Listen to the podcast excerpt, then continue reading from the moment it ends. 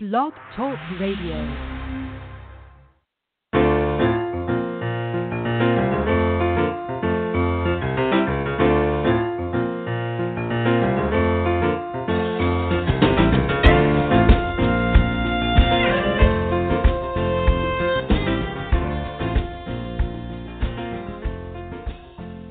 Hey there, thanks for listening to the Burke Allen Show on the Blog Talk Radio Network from our studios here in the nation's capital, Washington, D.C. Today we're talking books, we're talking the Vietnam era, and we're talking about the experience of growing up Italian American in small town America with author John Brown. His book is called Augie's War, and uh, no less than Homer Hickam, the New York Times number one best-selling author of Rocket Boys, that was made into the big movie October Sky starring Jake Gyllenhaal says of Augie's War, it's one of the most powerful novels I've yet read on the Vietnam War. As a veteran of that awful conflict, I was absolutely riveted by the tale of Augie and his buddies, and every word rang true. High praise indeed for author John Brown, who joins us today on the show. John, thanks for being here. Why write the book after all these years as you look back on, on your time in Vietnam? Why write it now? Well, thanks, Burke, for for having me. Uh, yeah, I mean, when I got back from Vietnam, um, I started writing down, I guess, as a way of trying to remember people and incidents, uh, some of my experiences there, and then I got the bright idea that boy, it'd be great to write a novel. and I I've gotten out of the army. This was in 1970, 71, and um, I, I actually was in graduate school and I had just gotten married, and so I had a, about a year, and so I started writing uh, this this novel. But as luck would have it, and is probably the case with nine out of ten people who start this uh, process, which is you know pretty uh, pretty much of a commitment, is that life intervened. Uh, I had a, a we had a child, and um, I had to get a real job, a day job. Sure. So I actually put sure. it down for yeah a number of years, and every now and then I would pick it up and try to do it again. So it was kind of like a, a bucket list idea for me. I wanted to, at some point, I wanted number one to see if I could do it, and number two, I just felt like I had something to say, and uh, and so eventually, you know, uh, flash forward almost 50 years, and and I retired from my real day job, and my wife suggested that I probably needed something to do uh, at, uh, to stay out of her way. And I might want to write that novel again. So that's when I began writing. About 2016, I think, is when I began. If you're just joining us, the book we're talking about is Augie's War. The author is John H. Brown, and uh, it, it deals with his time in, in Vietnam as well as, as growing up in small town America, small town West Virginia, as a, an Italian American kid. If you'd like to be a part of the program, the number to call is six four six 668 2462. 646 668 2462. As as you look back on it and, and you wrap this thing up some 50 years after after it all happened, you, you mentioned it's a novel, but was there an element of sort of peeling back that onion and and trying to put yourself in the mindset of that 20, 21, 22 year old kid who is is over there? What was that that process like? Well, you, you know, I get that question a lot. Is this uh, an autobiographical novel? And but the real answer is yes and no. I mean, th- there's absolutely no way that I could have written this novel with any sense of authenticity or, um, uh, uh, you know, I think people would have seen through it if, if it was something shallow.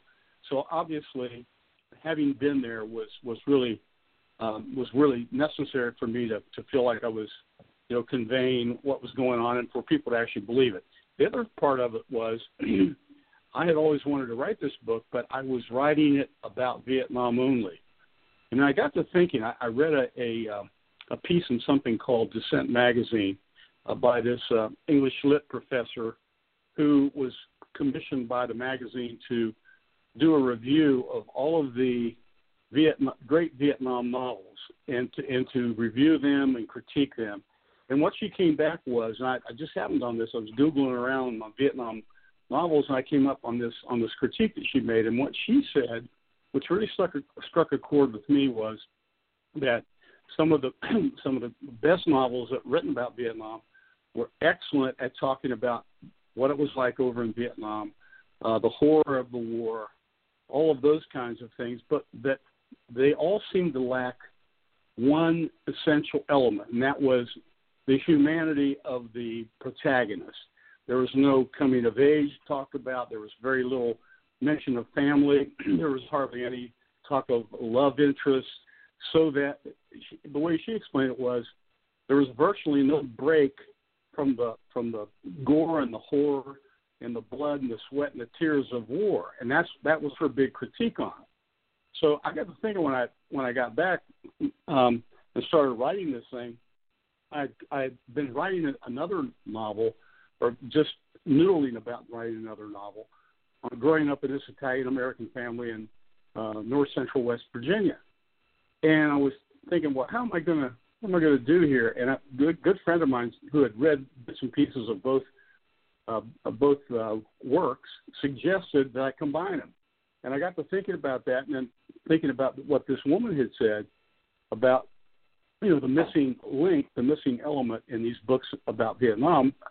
And I said, you know, maybe that works. And so that's that's that's how if, if you if you read it, and I know you've read it, but if folks read it, it isn't just about the war. It's about a guy who goes over there and the way that he deals with the the trauma of the of the experience and the craziness of the war when things get really bad he flashes back to growing up in this Italian American family and so to, to circle back to what your original question was yes a lot of this is based on by experiences both in uh, growing up in, in, in this Italian American family and working in my grandfather's bakery in West Virginia and at, at, having been a part of a of a of a young guy who graduates from college and is going to get drafted and goes to Vietnam. So, yeah, I, I drew from all of that. If you haven't read the book yet, you got to pick it up. I highly recommend it. It's a great read. It's Augie's War. That's A U G I E S. Augie'sWar.com. Available at Amazon.com and great bookstores everywhere. Um, and uh, the publisher, I, saw in, in their uh, Black Rose Writing, actually has a discount on other titles that you can check out when you pick up the book. It's also available as a great audio book. If you're somebody who, who likes to, to drive or listen to podcasts, you might pick up the, the audio book of Augie's War. We're talking to John Brown. He is the author of the book. And, and, and it is interesting that you have these, these chapters in the book that, that sort of take you back to, to Augie growing up in, in that bakery as a kid and the Italian American experience they use to sort of deflate the the the boredom and the horror of being in Vietnam, and they seem to alternate in your book a lot.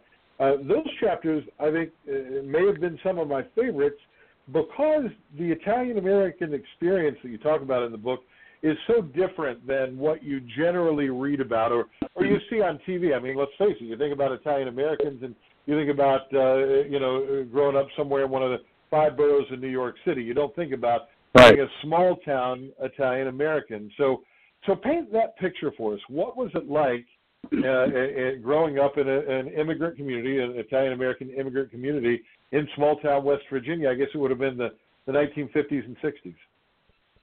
Yeah, I mean, most people's sometimes most views of West Virginia are very stereotypical. You know, we we have a hound dog on the porch and we sit uh, strumming a banjo and, and rocking back and forth, yep. drinking moonshine. And while some of that is true everywhere in this country, it's certainly that there's there is a whole history, not just Italian Americans, but uh, the late 1800s to 1920, this influx, great influx of Italians, of, of Irish, of Polish, of Jewish, um, Eastern European folks who came to this country. And, and while you know most of the stories come out of New York City because that's where they landed, and, and Ellis Island, and many of them, many of them, excuse me, uh, uh, stayed there. And so that's where the, the rich heritage of the Italian American heritage, I guess, was, was formed.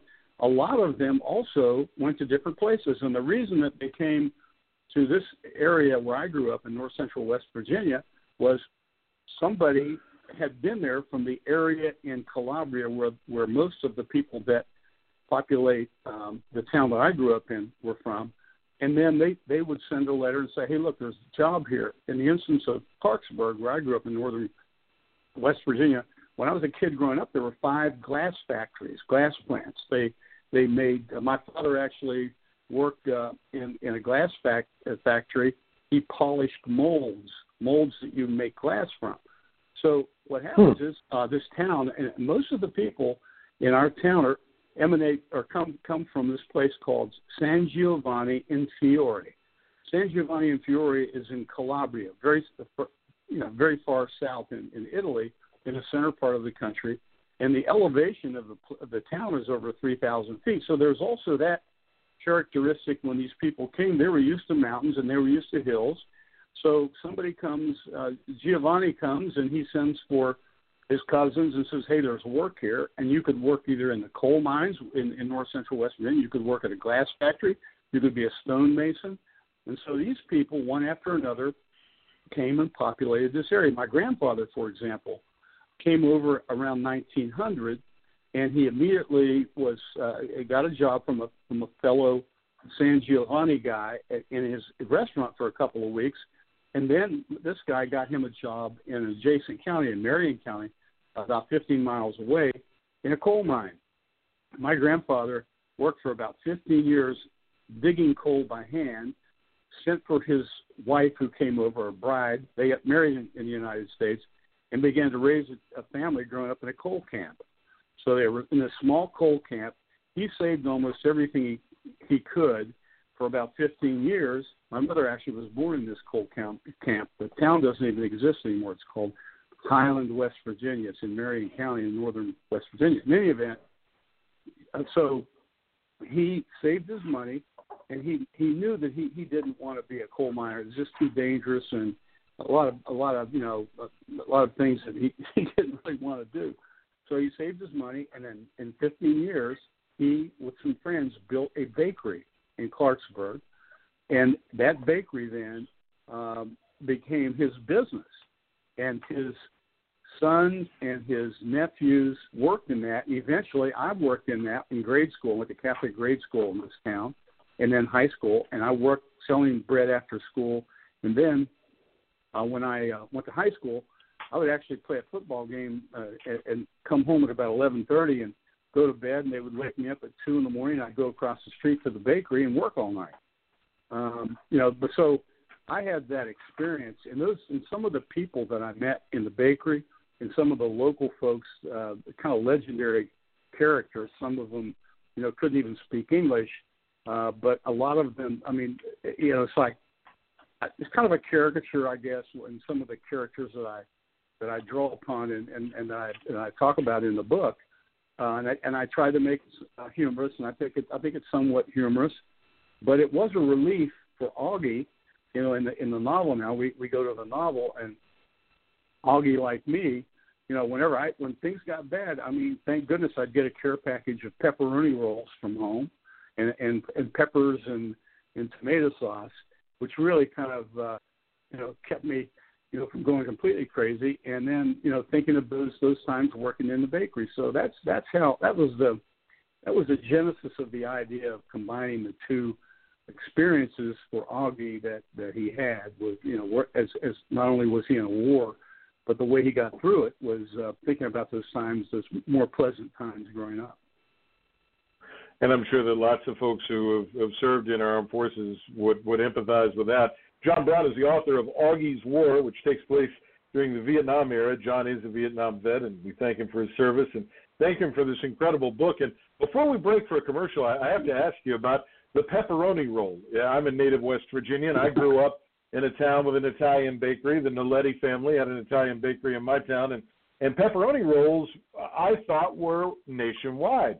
Come to find out, no. that was a uniquely West Virginia thing, and there was a, a big piece on on uh, CBS Sunday Morning uh, within the last month or so about pepperoni rolls. So for folks who are listening in other parts of the country, what makes pepperoni rolls special, and and what are pepperoni rolls? Describe those. Well, you know, um, the Italians called call sandwiches panini, and uh, when when my grandfather and a lot of the folks that he he they came to America with him would go to work, they, you know, in the Italian culture, generally uh, the lunch meal is a big meal. Well, you know, they really didn't have much time to do that. They couldn't pack in, you know, all sorts of salamis and all those kinds of things and, and have a full meal. So they needed something that was um, filling, was substantial, and that was good, and that also uh, was was kind of Italian. And so there's a big raging argument among all of the folks in my part of the world, the Clarksburg, Fairmont, as to who actually did the first, who, who made the first pepperoni roll. We, my my my, uh, my grandparents, they swore that they did it, but there's a lot of people think that this bake, this bakery in Fairmont called the Country Club Bakery uh, was the first to do it, and it's real simple. It's bread dough that you flatten out. You put two or three or four sticks of little thin sticks of pepperoni in, roll them up, and bake it. And now people do fancier things, know, they'll add cheese to it, but we just they're still making them the same way. My cousins still run this bakery that I grew up in, and you'll you know people will come and buy them by the dozen, and probably eat half of them before they get home.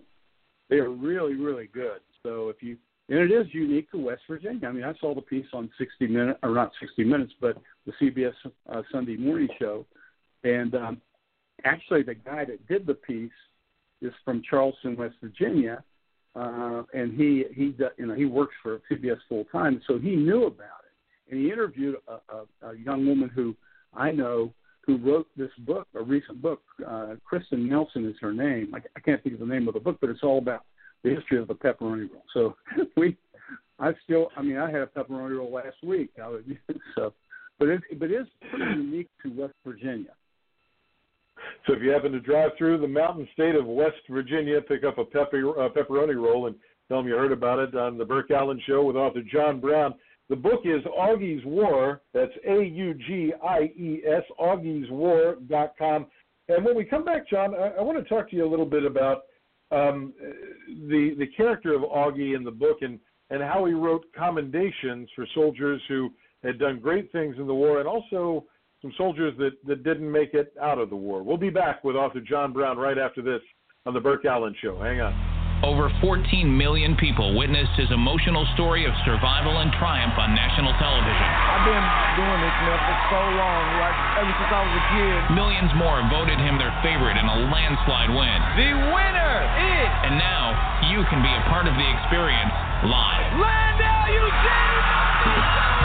Landau Eugene Murphy Jr. Ain't that a kick in the head? You're America's Got Talent winner. I've got you. Landau Murphy Jr. Under my live, live, performing classics from the Great American Songbook and his Columbia Records debut CD, That's Life. That's life. Landau Eugene Murphy Jr.'s That's Life tour. Ah. The one concert event this year you absolutely can't miss. See Landau, Eugene Murphy Jr. live on tour in 2019. Log on to landaumurphyjr.com for tour dates and more info.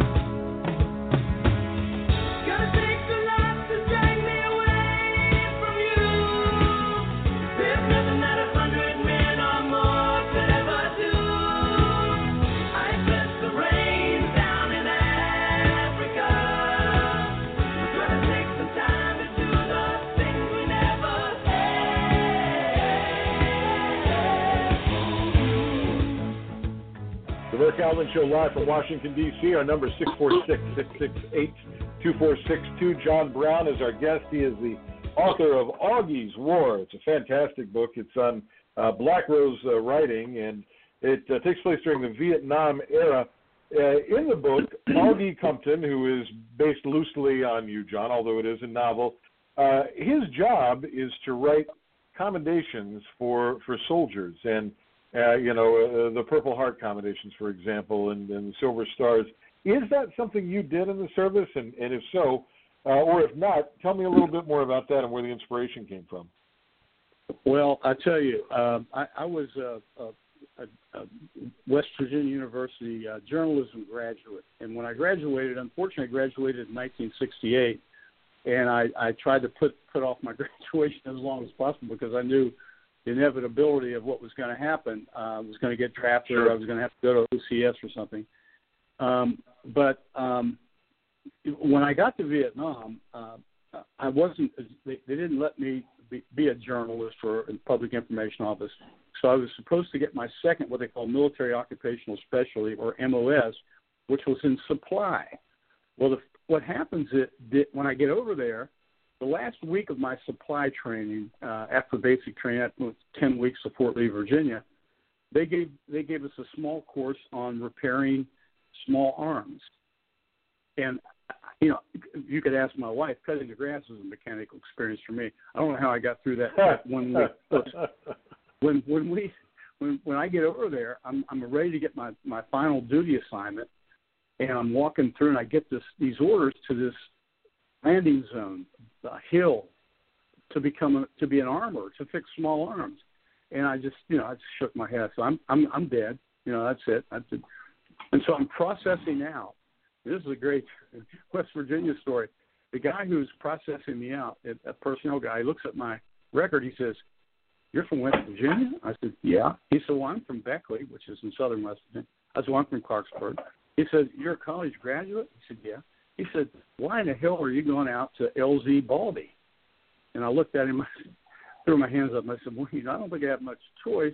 He said, "Wait a second. He goes in the back and he comes back out. He said, "Can you type?" and I looked him right in the eye and lied and said, "Yes, sir, I can type. I can type really well." And Packer. So he says, "Well, look, you've got a journalism degree. You probably can write. You can type. I want to send you up to the division headquarters. This is the Americal division in the what they call I Corps, which is way up north. Uh, and uh, so I get this this Jeep thinking all along, boy, this I'm going to screw up and not be able to type or do anything. So the sergeant there must have felt good for me, felt sorry for me because he said, "Yeah, I'll do." So what I did was I I would get action reports that would be sent in to me um, from the division's three infantry brigades about acts of heroism that um, that these these troopers participated in, and rec- with recommendations for certain awards, everything from an Army Commendation Medal all the way up to a, a Congressional Medal of Honor, which I had the privilege of, of writing for a, a kid who unfortunately uh, it, it would have been a posthumous award. And so there's a standard beginning and ending, and, and my job was to describe in, um, in with clarity what what actually happened and what why the guy deserved the specific award. So I did that for a year. I did two things. I wrote awards and I pulled guard duty about once a week or so and that was kind of scary. But it was uh, it was better than, and I had the greatest uh, amount of uh, respect for the guys who were out just a couple miles from me in in the jungles. I was in a rear area. I wrote awards, and then uh, all I had to do was a little bit dangerous was would survive um, uh, rocket attacks and some, uh, and they would try to the enemy, the North Vietnamese, where we were, were, were our enemy. They would try to get into our base, and so we'd be called upon to defend the base. But that's that's really what I did, and so a lot of this book is based on you know the Augie Cumpton is an awards writer, so you know I could see where people would think this is totally autobiographical, but it certainly is fiction. A lot of the stuff that happens in there didn't happen, but as I explained to a friend of mine, you know, truth is stranger than fiction. I, you sometimes you cannot, you couldn't write with any degree of credibility some of the things that you actually saw happen. I mean, it's just it, it's amazing. In any event, that's that's how I uh, I got to do that, and uh, a lot of a lot of guys didn't make it back. I mean, it was uh, a terrible time. It, thank goodness, you know, I cannot understand. First off, having to go back again, and I have every now and then I'll have um, dreams that I, I've been posted back to Vietnam, wondering what what are they doing with this old guy? Why am I going back? Well, you know, we have an all volunteer army now, so there's nobody getting drafted. And some of the some of our veterans, some of the people that are in the Army and the Navy and the Air Force, the Marines are going back two, three, four, even five times. I can't imagine how they can do that. I mean, it's just not even if you if you get through unscathed, uh, you, you've got to come out. You've got to be affected by. It. So I have the greatest respect for them, and and I and I and we're not losing as many people. I think in this whole 17 years that we were in Afghanistan or wherever, we've lost um, less than 4,000 people. When I was in Vietnam, we were losing in the countrywide 400, 300, 400 a week. Um, so we lost uh, over 58,000 guys there. So the good news there is that we're, we're not losing as many. But the bad news is these kids are are serving you know more than multiple tours, and it's got to be just awful. I, I mean, I I commend them for that, but I don't I, I don't know how they do it. John Brown is a, our guest. He's a Vietnam War vet and the author of an incredible book called Augie's War. One more question for you, and I'm not going to ask you to reveal names if, in fact, this is the case, and certainly don't want to give away anything from the story. Folks are going to pick it up on Amazon.com. They're going to uh, go to a bookstore and buy it, and, or maybe listen to the book on Audible, and and so we don't want to give that away. But but in the book there are uh, we'll call them disreputable some some disreputable officers and uh, and folks that that are your superiors who are pretty corrupt and and make some I guess you would call them criminal requests of of Augie. Uh, we don't have a yeah. lot of time left, but I want to ask you: Did you really run into some superior officers that were uh, less than up and up? Well, yes. The, the short answer is yes, and a lot of it had to do with anything that had to do with uh, when money exchanged hands. Uh, we had a club, an NCO club. We were all, for the most part, enlisted men. We weren't supposed to be able to go to the to the NCO club, but what we did was, it, it, you know, the, with the advent of portable pins, uh, you know, uh, insignia, we would just slip on an, an E5 insignia, and, and and it was it was common knowledge. I mean, it was really dangerous to go to the enlisted. I almost got killed in the enlisted man's club my first week in Vietnam. Somebody threw a grenade into the, you know, these guys are just coming. Uh, they're they're out from the bush and they're they're crazy and the fight started. And I mean, so we we all went to the NCO club, and um, you know, it was it, it, there there was a lot of um, a lot of corruption. Uh, there were people um, that that had brothels uh, that were obviously not legal to have. They were um, uh, a marijuana and even heroin was being sold. We had terrible racial problems uh, over there. Uh, we were having guys. You had to worry about getting killed within, by by your buddy, not your buddy necessarily, but somebody that lived around you. We all carried M16s. We had access to um, um, hand grenades and, and, and weapons. And so, if somebody got angry at the first sergeant, for example, you know, I had to stop two or three guys from going and trying to, you know, grabbing their M16, uh, jamming a magazine, locking and loading, and going after them. And so, I mean, it was it was a it was an interesting experience, and uh, yes, so there there was corruption. Um, the stuff that I describe in the book is uh, some you may think think it's kind of out there a little bit, but it really, again, truth is stranger than fiction. The book is Augie's War. There is uh, there is all the horror, all the insanity that you can imagine in the Vietnam War. Uh, but there's also this whole other side of this book that I think people really enjoy as as the character Augie Cumpton uh, thinks back to his time growing up in this somewhat idyllic small town in in West Virginia as an Italian American uh, son of immigrants. It's a, a fantastic read, a great audiobook as well at, at audible.com. John, thank you so much for taking time. And, and before I let you jump, is there uh, is there anything that, that you'd like to tell our listeners uh, about Augie's War? No, I just I, I just think uh, when I was writing it, I was very cognizant of the fact that I wanted it to appeal to um, people other than people that want to read war books, and so I had ten professional women um, that I that I know read the manuscript just to make sure that I got their their feelings from them and their critiques. And when they liked it, I said, well, maybe I have something here. So you don't have to be someone who likes war novels to like this book. It's a historical book. It, it talks a lot about the you know the all the, the problems we were having in the late '60s.